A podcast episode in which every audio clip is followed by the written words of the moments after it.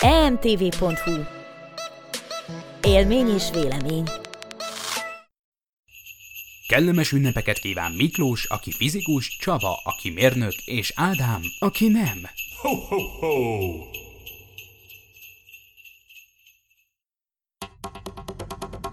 Ez itt a Parallaxis. Öveket becsatolni,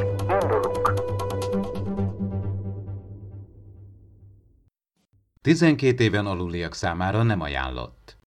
Az MD Média bemutatja.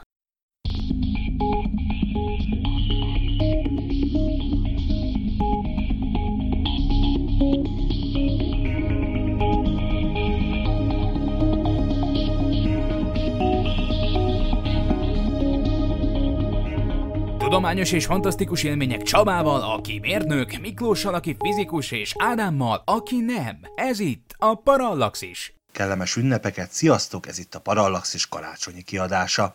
Azt gondolnánk, hogy a tudományos és fantasztikus műsorok szerkesztői nehéz helyzetben vannak így ünnepek táján, mert a tudománynak nincs sok köze a karácsonyhoz, ám a 19. századi Angliában a tudomány és a karácsony szorosan összekapcsolódott. Mindezen felül a legtöbb mai karácsonyi szokás, amelyet az angol száz országokban tartanak, a viktoriánus korra nyúlik vissza, s mivel mi már sajnos közel tíz éve viktoriánusok vagyunk itt Európa szívében, ráadásul október óta karácsony is van, arra gondoltunk, hogy az adás első felében megvizsgáljuk a viktoriánus karácsonyt, annak szokásait, a kor tudományát és azt, hogy ebben az időben milyen veszélyek leselkedtek az emberek mindennapjaikra. A műsor második felében pedig az év legizgalmasabb tudományos híreit beszéljük át műsorvezető társaimmal, Csabával, aki mérnök, és Miklóssal, aki fizikus. Én Ádám vagyok, aki bölcsész, kezdődjék hát 2019 utolsó Parallaxis podcastje.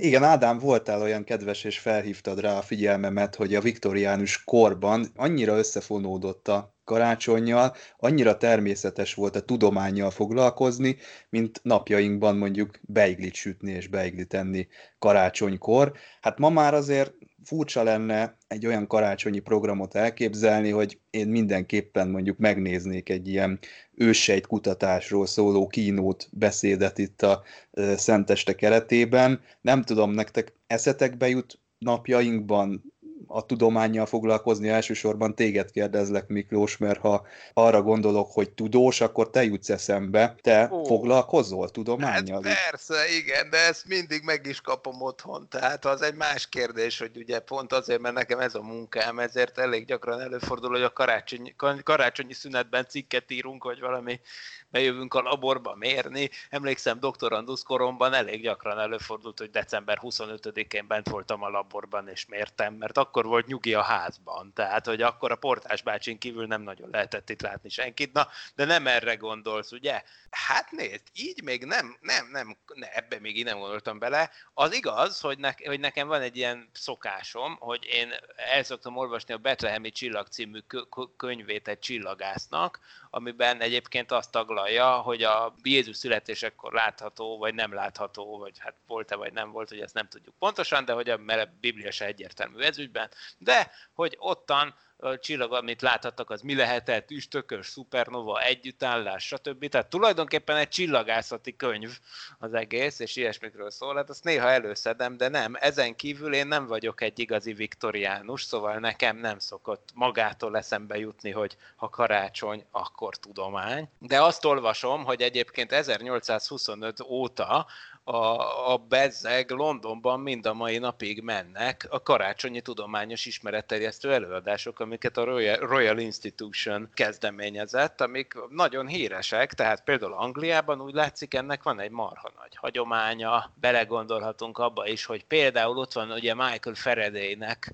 a könyve, ugye a Feredét, ugye a Feredé kalitkából ugye kb. ismerhetjük, tehát ő az elektromosságtannak az egyik nagy atya volt, de ismeretterjesztő is volt, tehát hogy pont, pontosan ebben az előadás sorozatban, amit mint mondtuk Londonban, tradicionálisan 1825 óta tartanak tudományos ismeretterjesztő előadásokat, abból éppen 1848-ban, amikor mi a forradalommal voltunk elfoglalva, de Angliában jó világ volt, akkor, akkor tartotta meg Michael Faraday a legendás hat részből álló előadás sorozatát, ami a világról szólt egy gyertyalánkból kiindulva. Egy húzamba, tehát egy seggel ülték le a hallgatók? Nem, szerintem, szerintem ez visszajárós buli lehetett, ahogy én ezt elnézem. Vagy lehet, hogy csak rövidebb volt az előadás, és aztán később kibővítette hattá, és akkor könyvformájában is kiadták. És ez jó pofa, mert onnan indult, hogy egy karácsonyi téma, gyertya. Ugye? Nézzünk rá a gyertyára. Mitől világít? Miért fényes? Aztán utána mitől van az égés? az egész, és akkor a hidrogén, az mit csinál, a hidrogén, az oxigén, a mit tudom én, mi. Szóval lényegében egy kémiai előadás sorozat kerekedett ki az egészből, e, mindez kiindulva egy ilyen karácsonyi apróságból, mint a gyertyafény. És akkor egy idevágó dolog, hogy miért van az, hogy a gyertya füstöl, miután elfújtuk, és már nem ég, pedig füstöl. Hát igen, ez valóban nagyon izgalmas, és szerencsére nem is olyan régen olvashattunk erről, és össze is szedték rendesen. Elég jó pofa a dolog, mert tényleg az van, hogy a belegondol a hallgató, elfújjuk a gyertyát, és csak utána látjuk terjengeni azt, amit úgy hívjuk, hogy füstöt. De kiderül, hogy ez ugye igazából nem is füst. Tehát az történik, hogy meggyújtjuk a kanócot, amikor meggyújtjuk a gyertyát, és az meg, hogy elkezdi megolvasztani a gyertyaviaszt, és aztán a gyertyaviasz elkezd párologni. És akkor ez a viasz pára, amikor el van keverve a levegővel, akkor az egy nagyon jól éghető anyag. És tulajdonképpen, amit mi látunk a gyertyalánk formájában, az ennek az égése. Mármint ez egy nagyon jó égés egyébként, és ezért aztán ennek, magának ennek az égésnek igazából nincsen füstje. Mert hogy annyira jó égés, hogy nincs, ugye a füst az micsoda, az a tökéletlen égéskor keletkező melléktermék, de az égőgyertyának nincs füstje. Tehát akkor a megoldás az az, hogy valójában amikor elfújjuk, akkor keletkezik az a füst, csak az már nem ég, hanem az nem más, mint a viaszpára, amit látunk utána. És azért van az, hogy akkor látjuk meg, mert pontosan akkor válik láthatóvá ez a dolog, amikor, amikor nincs ott a láng, hogy égjen, de a pára, a viaszpára még továbbra is képződik néhány másodpercig, és akkor válik láthatóvá, de állítólag azt mondják, hogy jó pofa dolog, és ezt el is végzik a neten ezt a kísérletet, a YouTube-on van több ilyen videó, hogy ezt, amit úgy hívunk, hogy füst, de ugye nem füst, hanem ezt a viasz párát, hogyha meggyújtjuk kívülről, akkor utána elkezd égni, és visszakúszik a láng a kanócra. Egészen hihetetlen, de én ezt a neten olvastam, és akkor elkezdett érdekelni a dolog, úgyhogy elvégeztem otthon a kísérletet, na ná, hogy elvégeztem a kísérletet, és tényleg működik. Kicsit visszatérve a viktoriánus korra, nem akarom unalmas filozofálgatásokkal terhelni a hallgatókat, de szerintem kicsit a tudománynak a benyomulása a hétköznapi életben mindig keresi a helyét a különböző korszakokban. Napjainkban ilyen tudományünnepek vannak neves kutatóknak mondjuk a, a születésnapján, vagy például egyetemi szinten megy a kutatók éjszakája. De... Várjál, bocs, benne ezt, ezt le kell csapnom ezt a labdát, Na. hogy tudod, ki született december 25-én? Csak nem az Isaac Newton. Ja, de igen. Szóval már csak ezért is kapcsolódhatna ugye? Hát igen, de nem kapcsolódik valamilyen. Mit gondoltok, hogy szerintem nem szeretnénk semmivel se foglalkozni úgy, úgy karácsonykor ez a magyarázat, ami, ami aktív, akár szellemi, akár fizikai megterhelést jelenthet számunkra. Ma már a karácsony inkább egy ilyen bekuckósodás, egy ilyen meghitt lelassulás. Szerintem azért is van ez, mert egész évbe pörgünk, mint az állat, és erre a decemberi időszak végére úgy gondolunk, hogy na most itt aztán teljesen eldobjuk magunkat és elengedjük magunkat. Tehát nem a tudomány hibája magyarul az, hogy kiszorult ebből az időszakból. Csabának igaza van abban, hogy, hogy az ember egy kicsit szeretne szabadulni ettől a rohanástól, meg hogy ne kelljen gondolkozni semmin, de néha meg pontosan ez az a tudatállapot, ami egyébként a legjobb ötleteket, meg inspirációkat tudja hozni. Egyébként akár filmnézésen keresztül, vagy egyszerűen, na például egyébként most ezt most jut eszembe így utólag, de valóban például a csillagászkodáshoz ideális a karácsonyi időszak, hiszen a karácsony az természetszerűen közel a leghosszabb éjszakához. Ugye nem véletlen, hogy a karácsony ünnepe az eleve úgy van beidőzítve, hogy azt ugye a keresztények nagy, nagy ügyesen és trükkösen ugye a pogány Szaturnália ünnepre tolták rá, holott egyébként Jézus valószínűleg nem is télen született, hanem márciusban, teszem hozzá én, Na, de a lényeg az, a Szaturnália ünnep pedig egyértelműen ugye a leghosszabb éjszakának az ünnepe, vagyis a téli napfordulónak az ünnepe. Ebből következik, hogy marha sokáig sötét van, tehát hogyha véletlenül derült az ég, ami azért előfordul, akkor kitűnően lehet csillagászkodni. Hogyha az ember jól felöltözik, és van egy kis távcsöve, akkor ki tud menni a kertbe, és nézni az eget, akár távcső nélkül is érdemes, és hát én például valószínűleg pontosan ezt fogom tenni, hogyha az égiek is úgy akar akarják, vagyis hogy éppen nem lesz felhős az ég,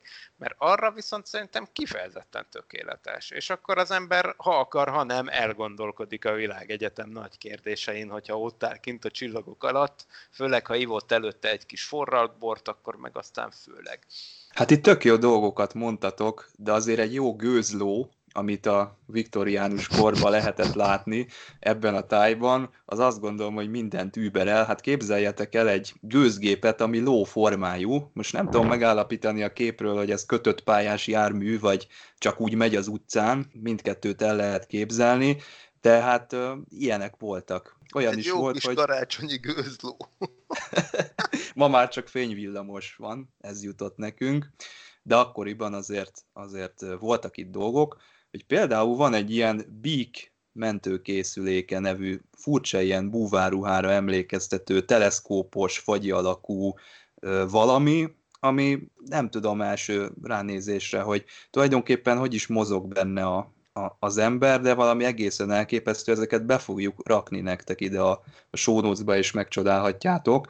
Nekem ez a viktoriánus kor egy ilyen kimeríthetetlen aranybányának tűnik ezekben a, ezekben a nem csak tudományos kérdésekben, hanem az ilyen bizarr dolgokban is, mert hogy voltak olyan szokások is, amikor így csontok törtek, meg ugye égési sérülések keletkeztek, meg egy, egy, egy csomó minden így egybeáramlott, úgyhogy egy, egy érdekes korszak volt, az biztos. Hát igen, ez a steampunk létérzés egyébként nekem is nagyon vonzó, tehát én egyébként kifejezetten szeretem ezeket a nagy, mechanikus, gőzgépes, csőrendszeres létérzéseket valójában, és azt hiszem, hogy hát e, ez valójában Jules Verne világa, vagyis hogy magyarul Verne Gyulának szokták ugye mondani, szegény franciát.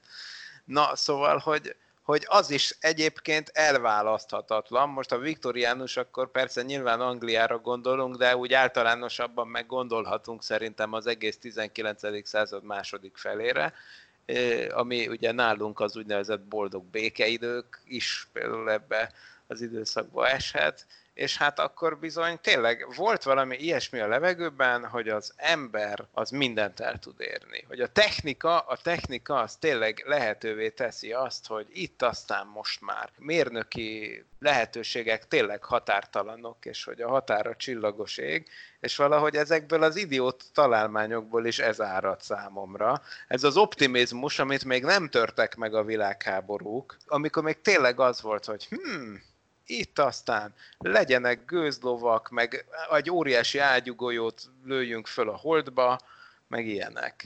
Mindemellett viszont rendkívüli veszélyek is leselkedtek a kor emberére a mindennapjaiban, már a gyerekkorban is. A viktoriánusok ugyanis feltalálták a cumis üveget, ám ezek az üvegek egy gumicsővel rendelkeztek, amelyen keresztül szívták fel a langyos tejet a gyerekek. A rendszernek volt egy hátulütője, maga a gumicső, amit szinte lehetetlen volt tisztítani, és ezt nem is tartották akkoriban olyan fontosnak, azonban a langyos tej halálos baktérium koktéllá változott, Egyébként, ha már tisztítás, ebben a korban rendszerint karbolsavval fertőtlenítettek tisztítottak, ami bőrre kerülve maró hatású, lenyelve mérgező. A gyártók persze lusták voltak, és a csomagolása ugyanúgy nézett ki, mint számos élelmiszeré, a cukoré, a liszté, és amikor a nagyi véletlenül karbolsavval csinálja a kedvenc süteményedet, simán kinyírhatja a familiát, hogy az 1888-ban történt, amikor egy 13 fős családot végzett ki az összekevert tisztítószer és ha már étel, említsük meg a hamisított fehér kenyeret is. A fehér kenyér ugyanis a tiszta élelmiszer megtestesítője volt,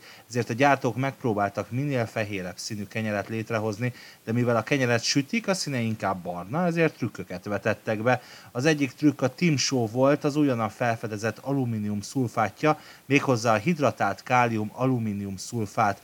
Ezt az anyagot adagolták a kenyérhez, amitől az bizony tiszta fehér lett, de a fémmérgezés a bérrendszerben komoly gondokat. Nagyon erős székrekedést okozott, mely a gyerekeknél akár halálhoz is vezetett s még ha jó minőségű igazi fehér kenyeret is vett a korembere, és le akarta öblíteni egy pohár vízzel, az ólomból készült vízvezetékben szállított víz ólommérgezett lett. Igaz, hogy a mérgező hatást már Hippokratész és Plinius is leírta, de ez a viktoriánusokat egyáltalán nem zavarta, az ólom azonban idővel felszaporodik a szervezetben, a vérszegénységgel járó fáradtság, kimerültség helyrehozhatatlan károkat okozott, a legsúlyosabb esetekben tartós agykárosodáshoz vezetett. Úgyhogy veszélyes volt ez az időszak, csoda, hogy túléltük. Hát igen, egyébként nekem, ahogy mondtad ezeket, az jutott eszembe, hogy igen, hogy például ugye Semmelweis Ignác munkássága, ugye aki a budapesti Rókus kórházban vagyis hát akkor még Pesti Rókus kórházban 1851-ben ugye ő vezette be azt, hogy bizony kezet kell mosni a szülészeti osztályokon, és hát csodák csodájára akkor a gyermekágyi láz tulajdonképpen a hirtelen iszonyatos mértékben lecsökkent, és, egyszer, és hirtelen az, hogy az anyák meghaltak a szülés során, iszonyatosan mértékben lezuhant ennek az aránya egy ilyen egyszerű praktika bevezetésével, hogy kezet kell mosni. Tehát ez annyira nem volt triviális az akkori életben, hogy baktériumok egyáltalán vannak, hogy ezek létezhetnek, hogy a Semmelweis-t ugye konkrétan körbe röhögték annak idején ezért, ami persze az orvostudománynak, tulajdonképpen a modern orvostudománynak lényegében az egyik szerintem legkomolyabb felfedezése volt, hogy a klórvizes kézmosás az segít a dolgon, ugye hiszen annak idején az volt az eljárás, hogy rögtön az orvosok boncolás után egyből mentek szülést levezetni, ugyan kézmosás nélkül. És annak idején ebben senki nem talált semmi furcsát. Meg amikor az ólomcsöveket mondtad, azon is felsziszentem, mert hát végül is a viktoriánus korban épült Budapestnek, mert, mert itt nálunk ugye az a Ferenc Józsefi kor, tehát hogy ebben a korban épült Budapest házainak a tekintélyes része, például az is, amiben én lakom, meg, meg például a belső kerületeknek, ugye a bérházainak a nagy része, és hát bizony itt nálunk mind máig egy probléma, hogy nagyon-nagyon sok helyen még mindig ólom tartal. Hát nem is, hogy ólomból van az egész cső, de hogy mondjuk ólom tartalmú ötvözetből készülnek a csövek, és hát ezért aztán bizony kimutatható mértékben Budapest nagyon sok pontján mindmáig nagyon magas az ólom koncentráció a vízben, úgyhogy ezt ajánlom is a hallgatóknak, beleértve saját magamat is, aki még mindig halaszgatja ezt a mérést, hogy, hogy tényleg ezt meg kell vizsgáltatni. Vannak cégek, amik tök olcsón megvizsgálják, és szerintem érdemes, mert az ólomnak tényleg vannak bizony elég meredek következményei, hogyha felhalmozódnak a szervezetben, főleg a gyerekekre nézve. Hihetetlen, hogy ezt már az ókorban is tudták, ezt én nem tudtam eddig, de most, hogy mondod, elképesztő. Van egy probléma, amiről konkrétan évezredek óta tudunk, de még mindig nem zavartatjuk magunkat kellőképpen. Hát pedig nem ártana. Ha mérlegre tesszük egy jó gőzlónak a látványát, és egy élelmiszeripari felügyeletnek, illetve egy emberi testtel érintkező dolgok felügyeletének a rendszerét, akkor lehet, hogy mégiscsak jobb a mai korban élni. Ez igaz, de az is igaz, hogy a mai kor az sehol nem lenne nélkül a kor nélkül, tehát igazából alapját annak a világrendnek, ami most uralkodik, de és nem a politikára gondolok, hanem hogy milyen eszmék, gondolatok, elképzelések vannak a fejünkben, meg a hagyományok, beleértve a karácsonyt, amiről beszéltünk, hát azért ezek igen nagy mértékben pontosan ebben a 19. század végi időszakban gyökereznek, és hát ezért aztán tök jó volt ezeken így végigmenni.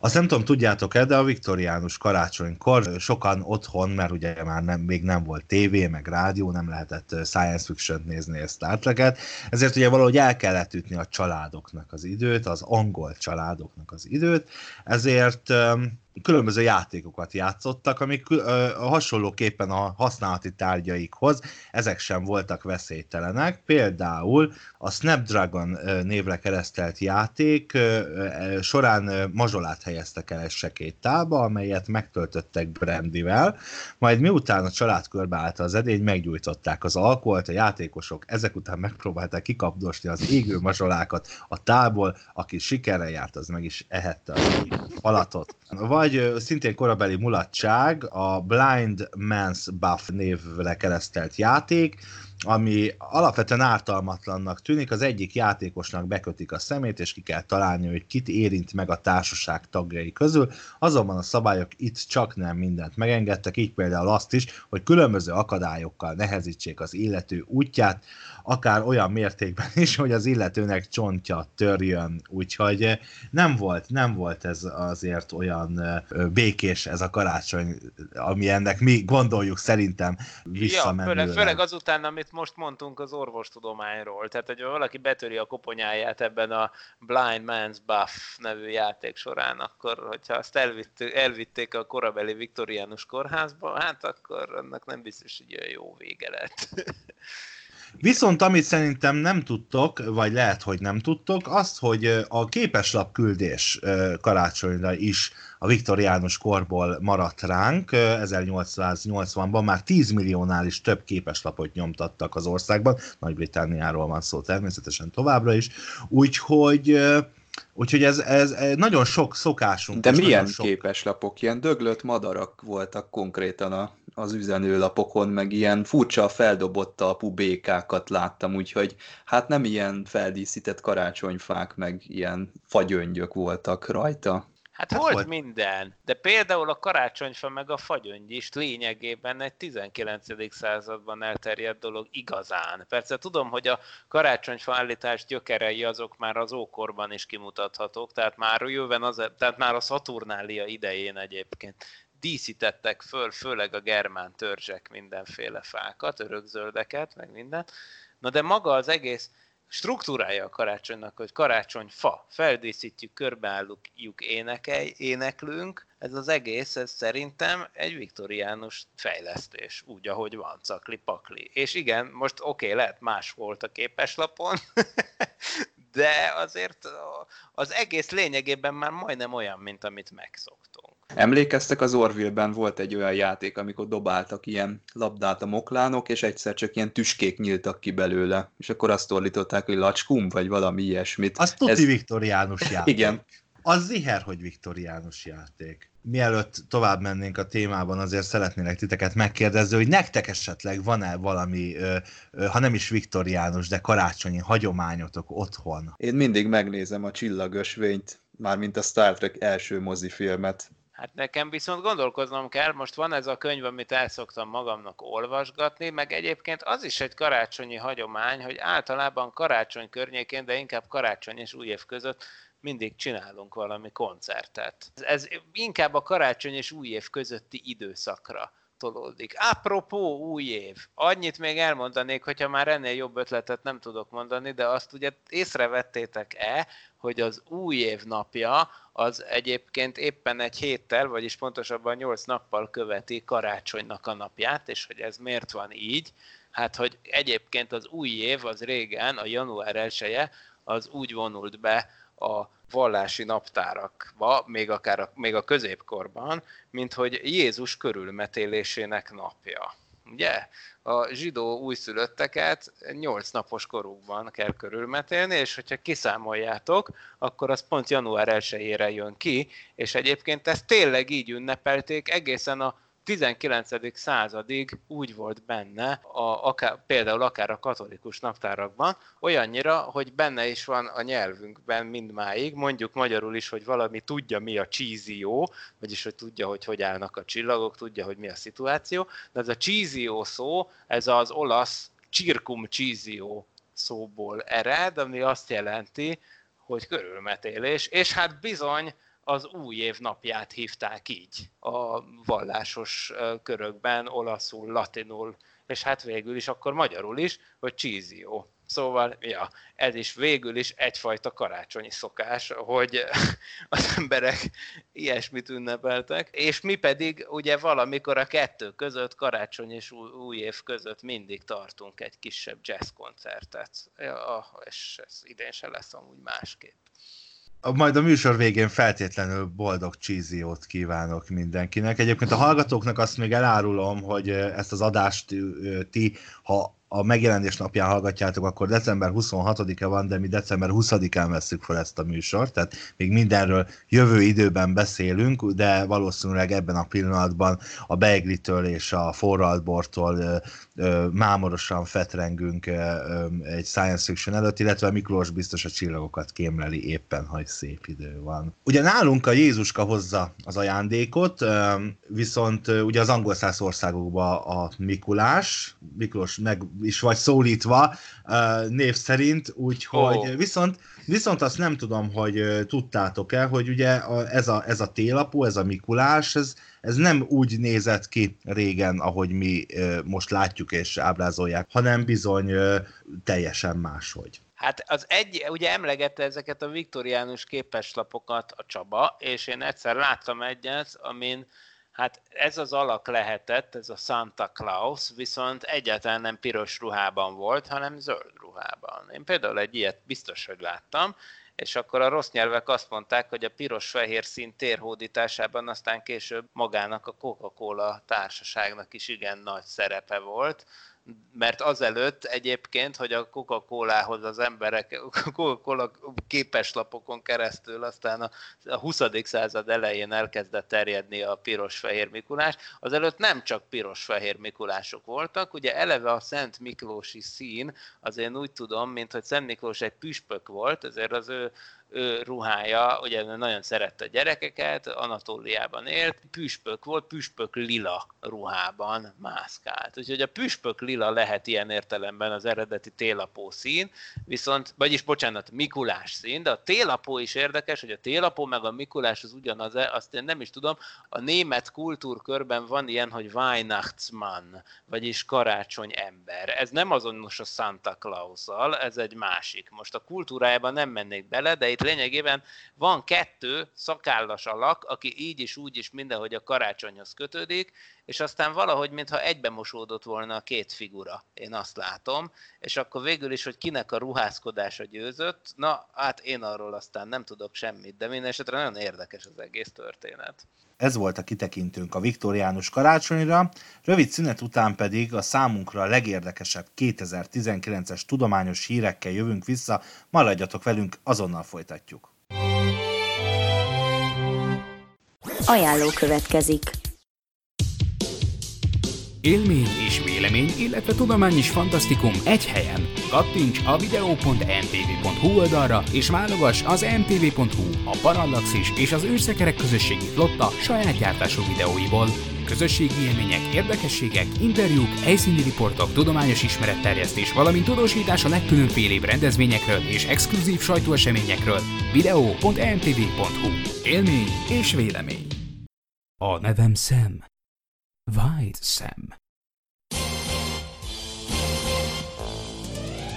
Na jó, igazából áron vagyok, de tényleg, elindult Magyarország új mozis kibeszélő podcastje, a White Sam. A mikrofonnál Csaba, Magdi és Ádám. Az epizódokért kattints a whitesam.emtv.hu oldalra.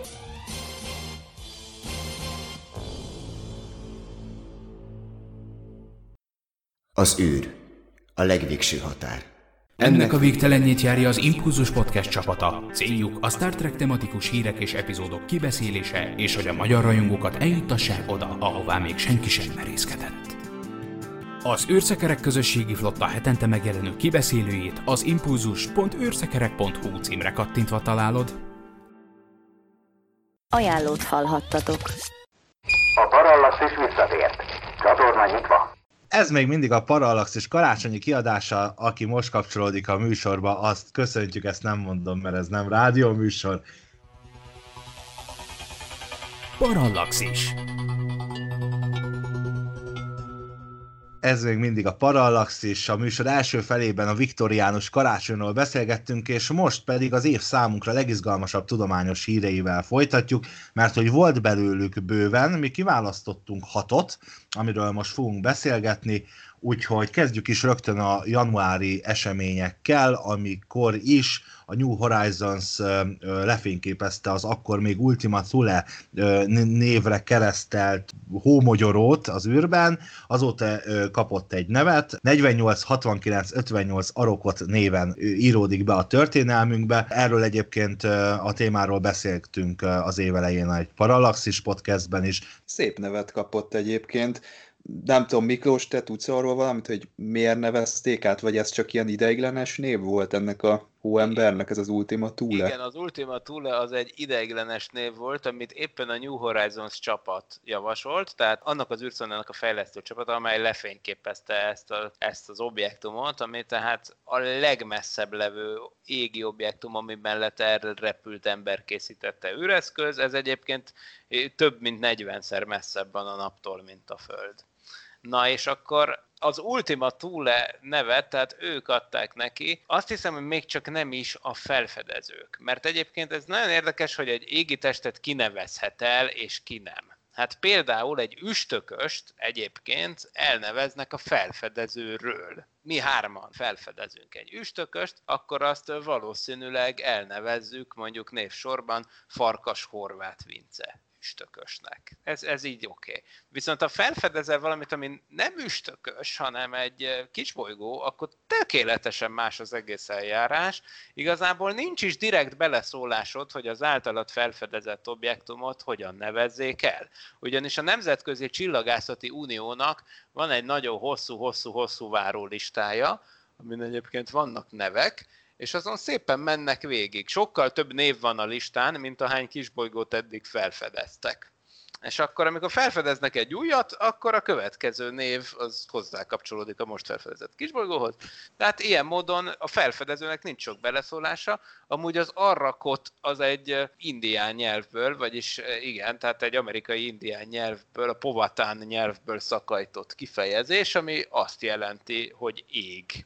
Mostanában Akkor ez... nagy divatja van az ilyen neveknek a csillagászat. Akkor, most mert említetted ezt a listát, ezt a listát úgy kell elképzelni, hogy így uh, hirtelen szembe jut egy jó uh, név, ami majd jó lehet valaminek, és akkor felírják a listára, aztán majd sorra kerül, vagy ezt Nem, egyébként pontosan nem javasolhat akárki neveket, az a legviccesebb az egészben. Hogy például vannak csillagászok, akik javasolhatnak amúgy neveket, meg egyébként a Csillagászati Uniónak be vannak tárazva az embereknek a nevei. Emberneveket is javasolhatsz. Tehát elnevezheted, például saját magadról nem nevezheted el, de mondjuk, hogyha megfelelő körökben mozgó csillagász vagy, akkor mondhatod, hogy akkor legyen egy Horváth Ádám nevű égitest. És akkor persze ez nem két tagból fog állni a neve, hanem így egybe Horváth Ádám ez lesz így egybe, és akkor, hogyha ezt így felterjesztik és elfogadják, akkor onnantól már csak idő kérdése, hogy felfedezzenek egy égitestet, ami megkapja ezt a nevet. Például az én Pál Andris barátomnak, Pál Andrásnak van egy kis bolygója. Annak ellenére, hogy nem ő fedezte föl, hanem egyszerűen az van, hogy ő részt vett ilyen kisbolygókereső programokban, és akkor egyszer valakinek jött ez a remek ötlete, hogy az összes ember, aki benne van ezekben a kisbolygókereső programokban, mint csillagász, azoknak a nevét leadják a Nemzetközi Csillagászati Uniónak, és akkor így is lett. És akkor egyszer egy szép reggelen a Pál Andris barátom kapott egy e-mailt a Nemzetközi Csillagászati Unióról, hogy gratulálok, a nem tudom, izé, itt, itt is volt ilyen hat számjegyű izé, mint itt, kisbolygó, 4, 8, 9, 15, 63, mit tudom én, még kisbolygó, mostantól a Palandras, Pálandrás nevet viseli. És Hú, hogyha hát rákerestek, tényleg van egy ilyen. Ez ilyen vagynyugatnak tűnik ez a fajta bürokrácia ebben de a hát tekintetben. Is lehet pénzért is? is csillagokat. Ez a Nemzetközi Csillagászati Unió, ez, ez, ez olyan, mint a vadnyugat, de régóta olyan. Hát ők azok, akik leminősítették kisbolygóba, vagyis törpebolygóvá a Plutót, meg ilyenek, szóval hát ők, ők az ilyen, ilyen dolgoknak a korlátlan urai. De van egyébként itt valami bírálat akkor, mert ha jól értem, az Ultima Thule, mint javaslat, esélyes volt, csak azt mondták, hogy Ultima Thule, vagy ez a, nem tudom, sokjegyű szám, amit az Ádám felolvasott, és akkor hát legyen ez a sokjegyű szám. Ez mi alapján A bírálódik? sokjegyű vajon? szám az előbb megvan. A sokjegyű szám az úgy kb. egyértelmű, az a felfedezési sorrendben kapnak ezek az égitestek egy számot. De Akkor ezek, ezek szerint, szerint ez a az- 486.958. ilyen felfedezett kis égitest a naprendszerben, ami nem üstökös. Ami egyébként És- érdekes, mert ez konkrétan üstökös lenne valószínűleg ez az égitest, ha közelebb lenne a naphoz, de most ebben nem menjünk bele, mert az üstökös ugye az, aminek van csóvája, és most így ránézésre ez az Arrakot, vagy Ultima Thule, vagy én nem tudom micsoda, amúgy pont, pont úgy néz ki, mint a üstökös magok, amiket korábban meglátogattak űrszondák, csak ugye azok sokkal közelebb voltak a naphoz. És mivel sokkal közelebb voltak a naphoz, ezért ugye elkezdett el elpárologni a fel, felületről az a sok lefagyott jég, meg ilyesmi, amiatt lett nekik csóvája, és akkor az már üstökös. Szóval ez már egy bonyolultabb kérdés ennél, de most jelenleg úgy tekintünk erre az arrakotra, hogy ez nem üstökös, hanem egy úgynevezett Kuiper objektum. Megpróbálok még egyszer nekifutni, mert hogy azt szeretném kérdezni itt a, a nevekről részletesebben is beszélgettünk, hogy ugye vannak ilyen szolgáltatások, hogy, hogy elnevezhetek, vehetek csillagokat, akkor, akkor ez, ez mégis hogy, hogy, hogy jön a képbe, vagy ez hogy van? A csillag az más.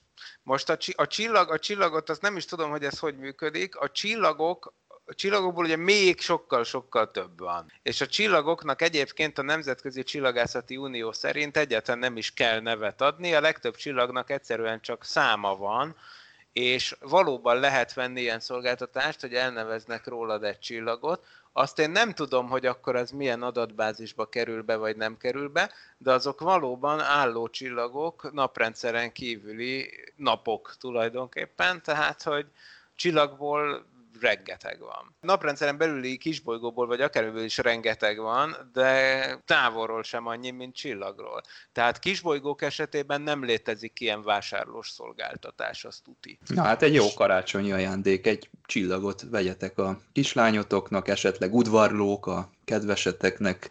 Amúgy egyébként rájöttem, hogy most mit lehet ma, és kell mondanunk ilyenkor, mert ugye emlékeztek, hogy mi abban a megtiszteltetésben részesültünk ebben a szép évben, hogy, hogy megkaptuk a, a Tudományos Újságíró Klubjának a, a külön díját, a, a Juhari Zsuzsanna díj külön díját, emlékeztek, de hogy Stár Gyula a természet világának az ikonikus főszerkesztője, aki éveken keresztül vezette ezt a folyóiratot, és mint ilyen a magyar ismeretterjesztésnek egy kikerülhetetlen alakja, és lényegében egyik fő szereplője, 75 éves lett, és ennek elismerésére kapott egy kisbolygót. Úgyhogy mostantól a 260 098, korábbi nevén 2004 ME5 kisbolygó a Stár Gyula nevet őrzi. Időben, körülbelül fél évvel ezelőtt, vagy még régebben föltették a, a kollégák az ő nevét, a Stár Gyula nevet erre a várólistára a Nemzetközi Csillagászati Uniónál, és az nagyon lassan, de leketyegett, szépen fedezték, fedezték föl a kisbolygókat,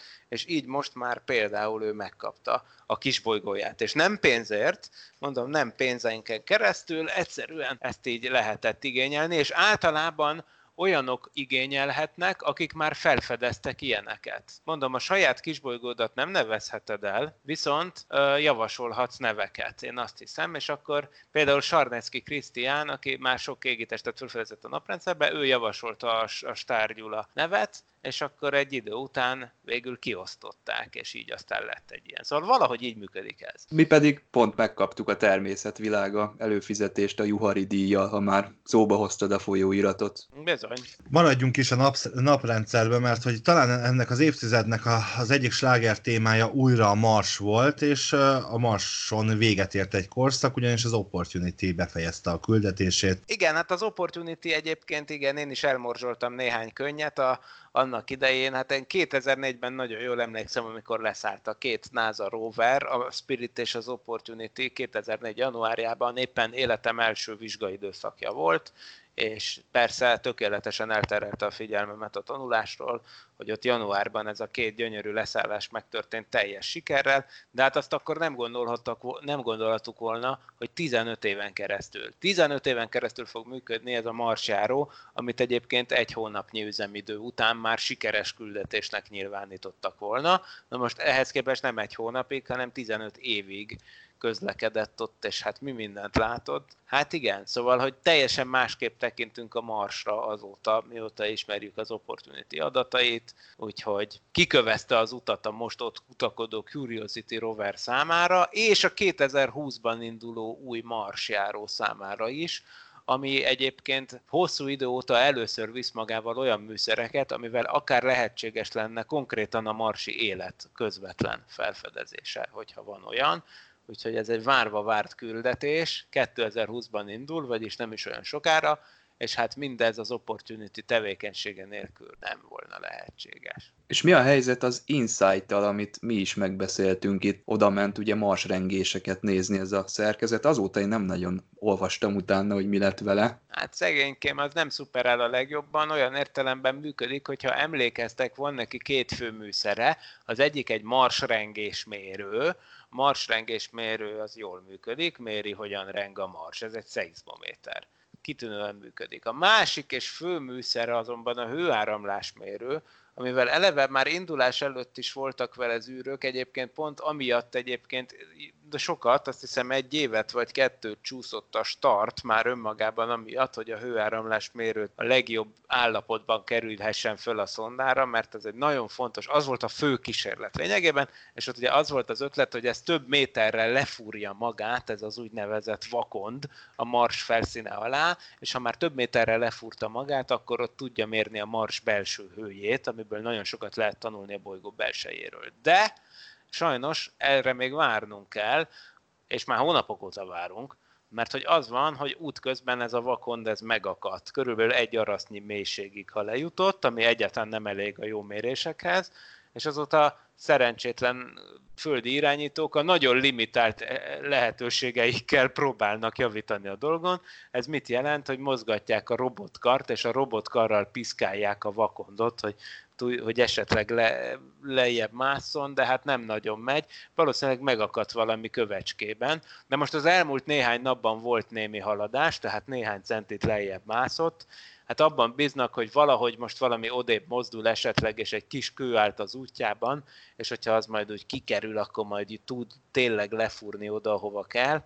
De hát tudjátok jól, hogy lényegében már több mint egy éve leszállt ez a szonda, és azóta még mindig nem került a helyére ez a hőáramlás mérő. Mondjuk tény, hogy egy jó ideig nem volt kapcsolat az űrszondával, mert amíg a Mars a nap mögött volt a Földről nézve, addig egy ideig volt egy kényszerszünet, amíg nem volt kommunikáció, de hát sajnos egyelőre azt kell mondani, hogy az Insight szonda ilyen értelemben nem váltotta még be tudományosan a hozzáfűzött reményeket. De még van vele kapcsolat, és működik a szonda, és működik a robotkar, és piszkálják ezt a, hogy hívják ott, ezt a kis vakondot, szóval hát a remény hal meg utoljára. Áprilisban viszont fantasztikus dolog történt a tudomány világában, mert hogy először sikerült lefényképezni egy fekete lyukat az M87 galaxisban. Hát bizony, és ez tényleg olyasmi volt, amire éveket vártunk, egy az, az eseményhorizont távcsőnek a nagy felfedezése, amiről annak idején azt hiszem, hogy csináltunk kis adást, vagy legalábbis beszélgettünk róla a Parallaxis podcast keretében, sőt a Szokolébresztőben is,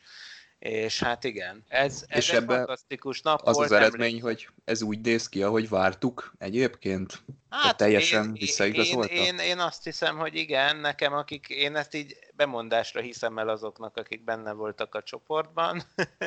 Emlékszem, amikor bemutatták ezt a híres felvételt, akkor mi itt voltunk az egyetemen, összegyűltünk a, többen az atomfizika tanszéknek a társalgójában, ahol egy nagy kivetítőn élőben néztük a nagy bejelentést, és ahogy először láthattok a képet, élőben közvetítették, ott voltak a vezető kutatói a projektnek, Amerikában is, meg Európában is, tehát két helyszínről ment a közvetítés, marha jó hangulat volt, és ott azt mondták, akik először meglátták, hogy hú, na igen, ez pont olyan, mint amit vártunk. Tehát igen, azt hiszem úgy van Csaba, hogy mondod. Én ugye nem vártam semmit, mert ez nem az én szakterületem, én csak egyszerűen meg vagyok döbbenve, hogy ilyet lehet csinálni, meg hát azon is meg vagyok döbbenve egyébként, hogy végül is azt már néhány nappal előtte itt plegykálták, hogy jön ez a nagy bejelentés április 10-én, sőt, hát nem csak plegykálták, hanem azt lehetett tudni, hogy lesz egy bejelentés, mert kimentek a sajtó meghívók, de mindenki azt várta, hogy az első fekete lyuk, amit ilyen módon le sikerül fényképezni, ha úgy tetszik,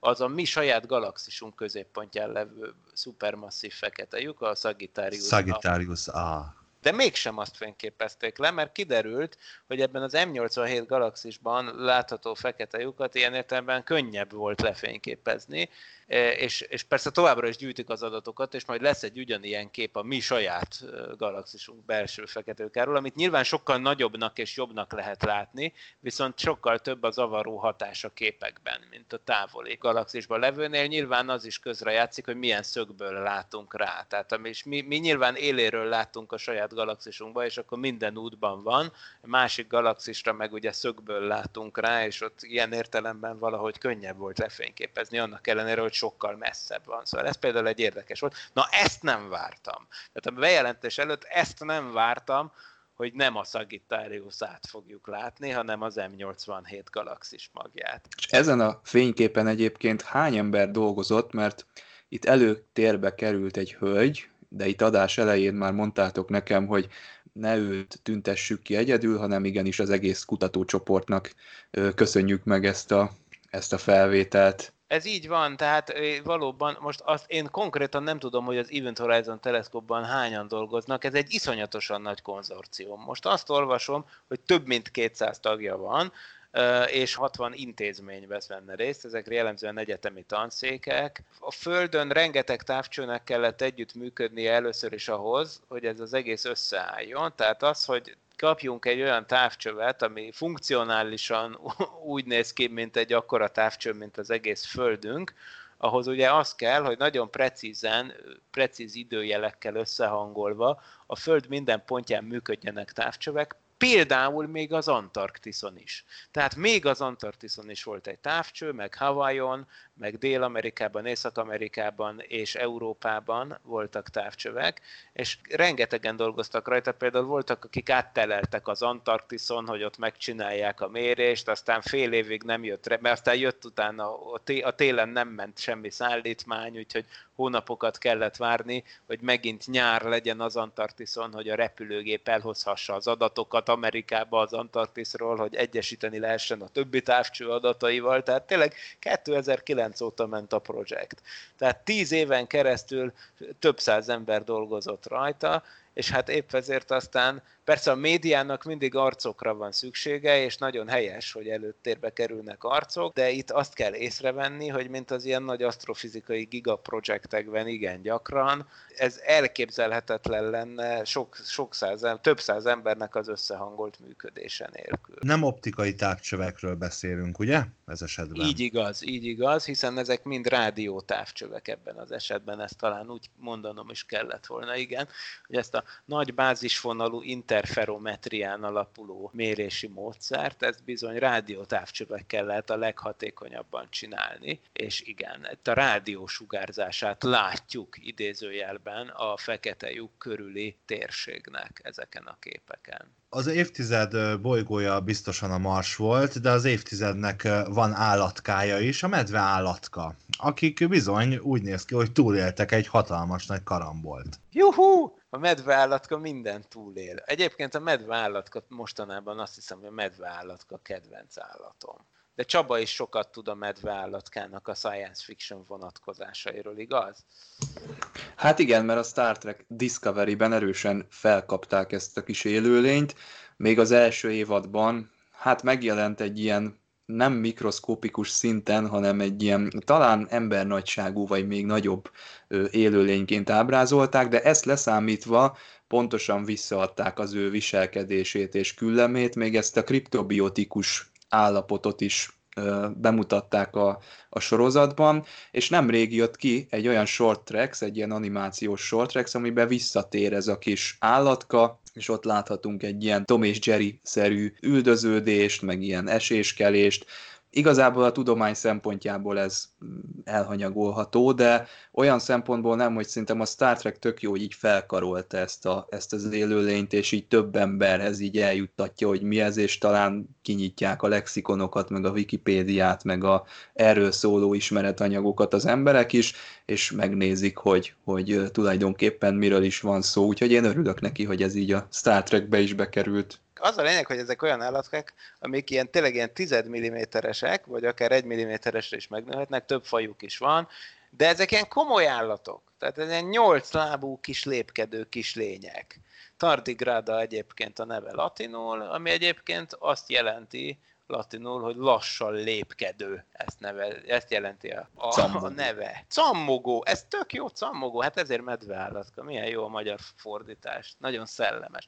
Szóval olyan, mint egy ízelt lábú, de nem, nem az, lényegében egy hermetikusan zárt zsák az egész állat, amiből kilóg nyolc végtag, meg van egy szája, meg egy, egy van, van a hátulján is egy lyuk, gondolom, és akkor ő így sétálgat. És az a döbben, hogy ez minden túlél. Minden túlél, több ízben előfordult már különböző űrkísérletekben, hogy kitették űreszközök külsejére. Tehát a nyílt világűrbe kitették hetekig, és utána behozták, és szaporodó képes maradt. Ahogy mondtad is, hogy ilyen prebi prebiotikus, vagy nem tudom milyen állapotban, tehát lényegében valami hibernált állapotban, hogy ott elleledzett odakint, és behozták, és annak ellenére, hogy vákumban volt, meg nagy energiai kozmikus sugárzásnak kitéve, mégis élt és szaporodó képes maradt. Úgyhogy pont ezt akarták megvizsgálni az izraeli kutatók, amikor ugye az év elején ment az izraeli holdszonda, ami áprilisban leszállt volna a holdra, tervek szerint ugye szépen szállt volna le, de ahogy Ádám mondta, ebből bizony egy karabból lett, mert a Beresít nevű űrszonda az bizony nem simán szállt le a holdra, hanem becsapódott. Fedélzetén ott voltak a tardigradák, vagyis medveállatkák egy zárt kapszulában. Egyébként az lett volna a kísérlet célja, hogy megnézzék, hogy a Holdon ezek ott mennyire tudnak a zárt kapszulán belül érdegélni. Viszont amikor megtörtént az áprilisi becsapódás, akkor gondolták, hogy hát ja, hát szegény medveállatkák azért ezt a becsapódást nyilván nem élték volna túl. Na most viszont augusztusra kiszámolták, meg különböző földi kísérletek nyomán arra jutottak kutatók, hogy bizony ezt is túlélhették. Tehát lehet, hogy nem csak a holdi létezést, hanem persze ez még csak feltételezés, hiszen nincs adat az összetört szondáról vagy környékéről, de a Földön reprodukált körülmények alapján arra jutottak, hogy bizony nagyon könnyen elképzelhető, hogy túlélték a becsapódást, tehát jelenleg élnek a Holdon élőlények, amiket mi vittünk oda. Hát eh, hogyha ez igaz, akkor az bizony felvet egy csomó kérdést, bizony ilyen etikai kérdést is, hogy mi most összeszennyezhetünk egy másik, az élettel úgymond összefertőzhetünk egy másik bolygót a naprendszerben, vagy másik égitestet. Mondjuk a Hold esetében talán nem kell attól tartani, hogy ott volnának őslakos lények, de mondjuk ha ugyanezt a Marson megcsináltuk volna, ott aztán az már komoly kérdéseket vet föl, nem? Tehát, hogy egy űrszonda véletlenül magával visz egy csomó tárdégradát, vagy akármilyen állatot, és azok ott elszaporodnak a marson. Mert nekik amúgy az egy jó hely. Ezek így kb. mindent kibírnak, úgy tűnik.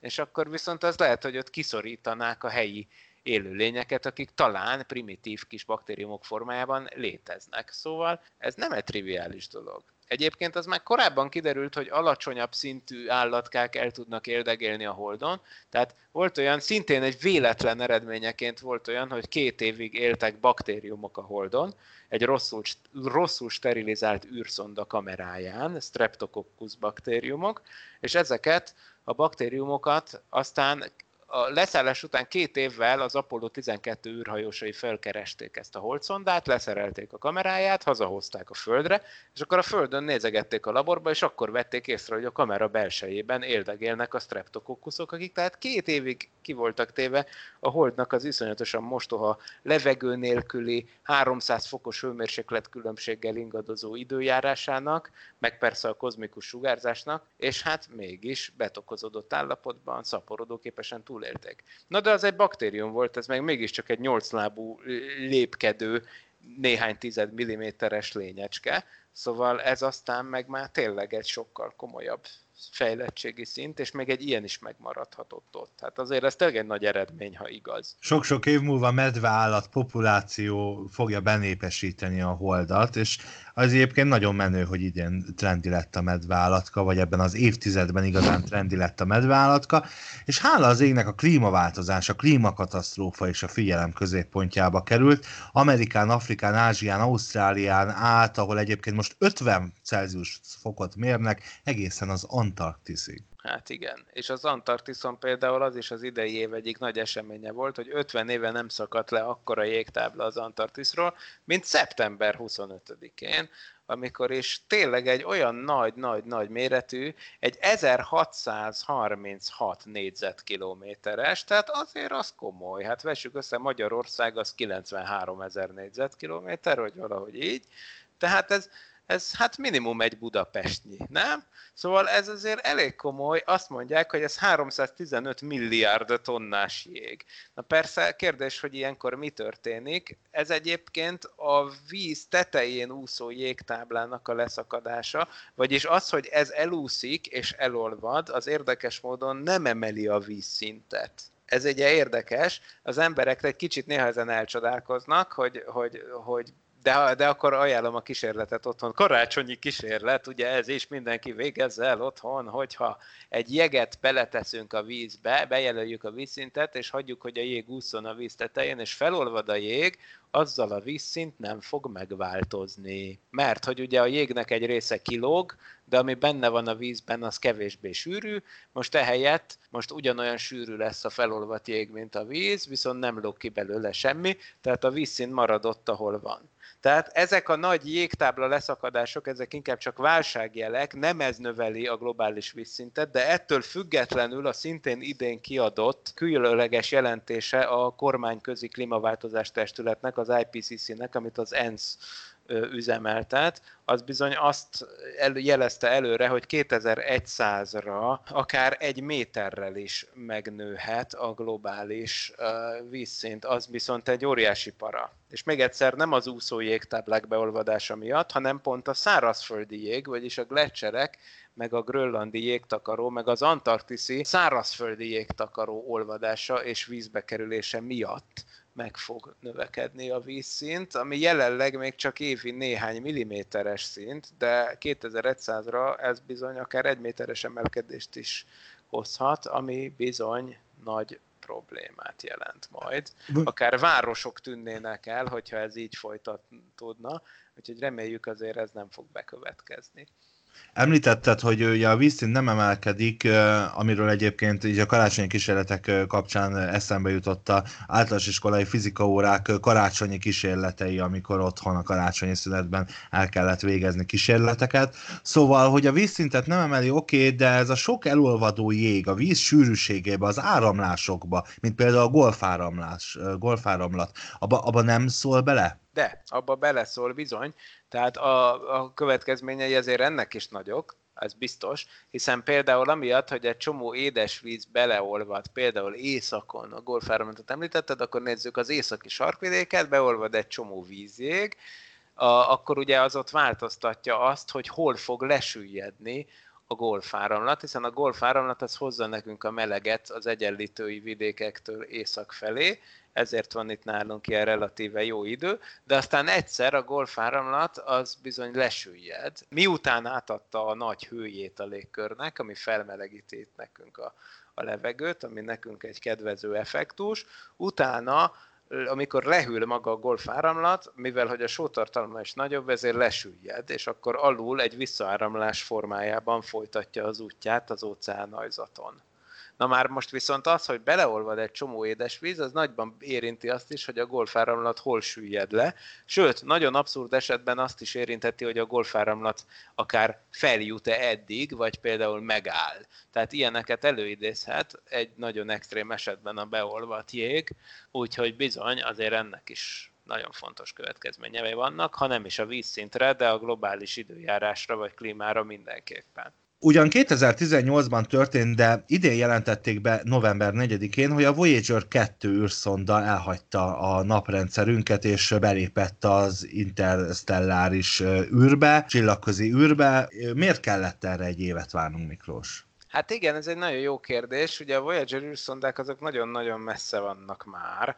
Ez, ez tényleg azt jelenti, hogy a Voyager 2 ebben a pillanatban több mint 18 fényórára jár a Földtől. Ez azt jelenti, hogy az onnan küldött adatok azok 18 óra alatt érnek ide. És 2018. november 5-én akkor még csak majdnem 17 fényórányira volt, vagyis 122 csillagászati egységnyire, 122-ször messzebb, mint a napföld átlagos távolság, és akkor érezték a műszerei, hogy bizony az interstelláris plazma régiójába ért, ami azt jelenti, hogy másmilyen áramokat, meg töltött részecskebeütés számokat kezdtek mérni, mint az előtt. De hát egy mérés nem mérés. Tehát egy, évig, egy évnyi időnek el kellett telnie ahhoz, hogy biztonsággal állítsák a kutatók, hogy most aztán már tényleg egy átmeneti tartományból kikerültek, és már tényleg a csillag, csillagközi térben vannak, és ez a határvonal természetesen az időben is változik, hiszen az, hogy, hogy ez a határvonal, ami tehát az a felület, ahol a napszél hatása az már nem érvényesül, mert azon kívül már úgymond a csillagszél, tehát a többi csillagból jövő töltött részecske áramlás hatása az, ami éri a szondát. Bent, ahol mi vagyunk, a naprendszer belsejében, itt ugye folyamatosan a napból jönnek a töltött részecskék, ez a napszél, és ezt valahogy úgy kell elképzelni, hogy a nap körül van egy ilyen buborék. Ez a buborék, ami a napnak úgymond a birodalma, ahol a napszél éri az eszközöket, de akkor van valahol egy ilyen felület, egy ilyen sűrűségugrás, ahol viszont már a csillagszél a domináns, de hogy ez a határ hol van, ez nagyban függ attól például, hogy a nap mennyire aktív. Tehát, hogy a napnak is vannak nyugodtabb évei, meg a napnak is vannak ilyen elborultabb időszakai, amikor erősebb a napszél, ez egyébként 11 éves ciklus szokott követni, amit egyébként a napfolt tevékenységben is tette el lehet érni, és a persze az, hogy a nap mennyire vehemensen sugározza ki ezeket a részecskéket, az nyomot hagy azon, hogy mekkora ennek a buboréknak a nagysága. Úgyhogy azért is kellett egy év, hogy biztos, hogy megbizonyosodjunk, hogy most már kint van a Voyager, itt már valószínűleg nem fog olyasmi be- megtörténni, hogy a nap rákapcsol, és akkor felfúvódik a buborék, és akkor visszaelőzi a Voyager-t, a buboréknak a határa, a heliopauza, ezt így hívják hanem a Voyager 2 az most már visszafordíthatatlanul kint van a csillagközi térben, és már akkor ez így már a második ilyen szonda, hiszen 2012-ben a Voyager 1 az már odaért, és egyébként ez amiatt van, mert a Voyager 1 az másik irányba megy, és másik irányba könnyebb volt ezt a buborékot elhagyni, mert ez a buborék ez nem gömb alapú, hanem egy kicsit ilyen lapultabbnak tűnik, most már ezt is tudjuk, és pont amerre a Voyager 1 repült, a, arra vékonyabb volt, vagyis úgymond laposabb volt ez a buborék, és ezért ő már 2012-ben belépett az interstelláris térben, de most már a Voyager 2 is, és hát további űrszondák tartanak a felé lassan, de biztosan. Például a már emlegetett New Horizons, ami ezt a nem Ultima Thule, hanem arra Kot nevű homogyorot megközelítette az év elején. Na hát ez is előbb-utóbb majd eljut a csillagközi térbe, persze hát addig még sokat kell aludni. Meddig lehet ezeket követni egyébként? Tehát mikor lesz az az időszak, amikor csak azt mondhatjuk, hogy na ez abba az irányba ment el, valószínűleg még mindig arra tart, de amúgy az égvilágon semmit nem tudunk már róla. Hát ez egy nagyon jó kérdés, mert a Voyagereknél ez elsősorban egy technikai probléma. A Voyagereken ugye ilyen izotópos energiaforrás van, ami azt jelenti, hogy vannak bomló plutónium izotópok a fedélzeten, és ezeknek a bomlási hője egy termoelem segítségével termeli az energiát a műszereknek és a rádióantennának. Na most természetesen az izotópok bomlanak, és akkor egy idő után majd szépen lassan, de biztosan elfogynak, vagy lefeleződnek, tehát ezért aztán a Voyagerekben már nem nagyon van benne sok évtizednyi, hát maga az egész küldetés az már 42 éve tart, tehát 42 éve működnek ezek a, a radioizotopos termoelektromos generátorok, és hát egyrészt ugye egyre kisebb energiával tud működni a szonda, tehát szépen sorba le kellett kapcsolgatni már az összes műszert, ugye arra már esély sincs már évtizedek óta, hogy mondjuk a kamerája működjön, de mondjuk nem is lenne látnivaló, mondjuk, de például van ilyen plazmamérő, meg mágneses térerősségmérő műszerek még működnek, és a rádióantenna működik.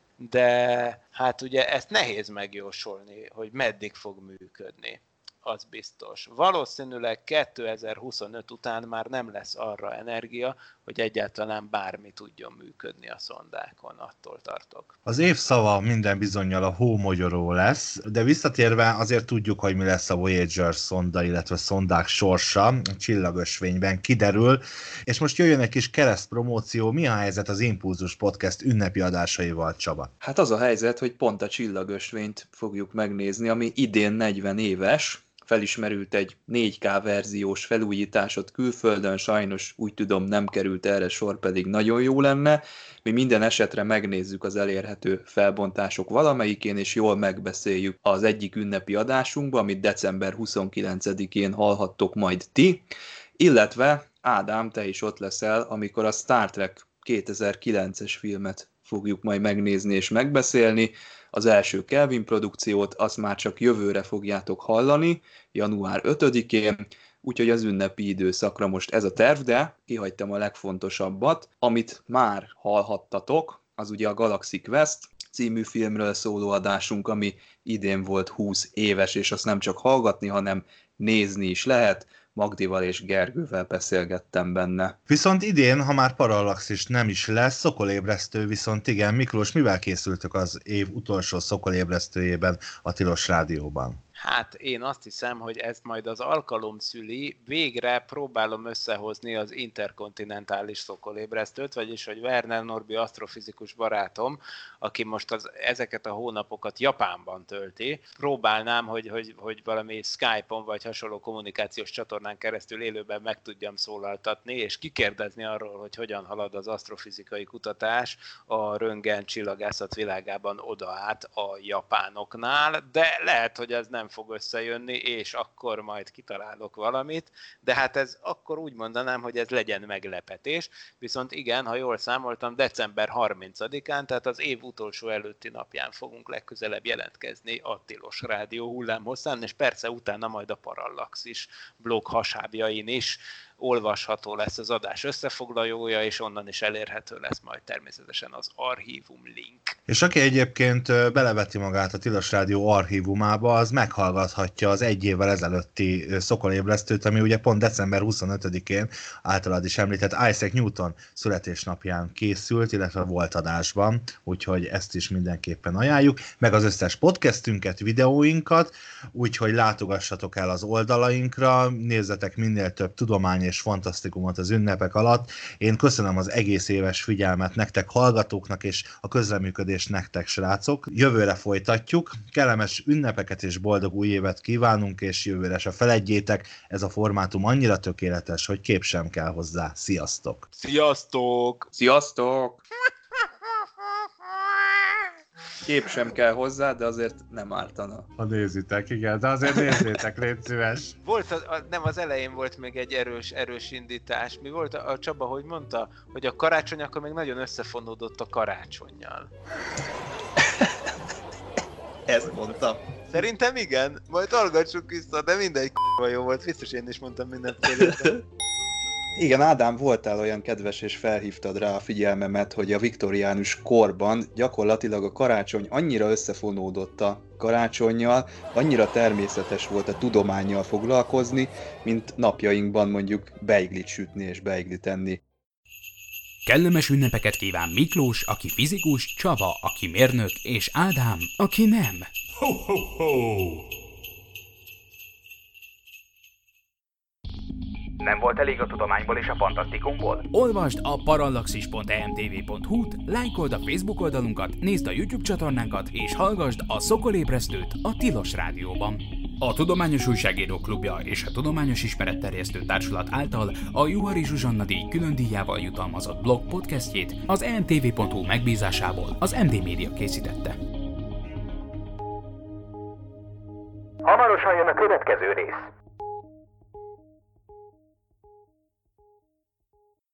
Jelenlegi működésünk fenntartásához és a fejlődéshez most a te segítségedre is szükségünk van. Ha szívesen olvasol, hallgatsz és nézel minket, valamint veszel részt az ingyenes rendezvényeinken, arra kérünk támogasd az ország legnagyobb Star Trek tematikus skifi portfólióját. Támogasd az űrszekerek csapatát, csatlakozz az űrszekerek közösségi flottához, keresd a PayPal adománypontokat az űrszekerek.blog.hu-n, vagy kattints a Donate menüpontra, és támogass szerkesztőinket, hogy a hazai trekker közösség eljusson oda, ahová rajongó még nem merészkedett. Köszönjük!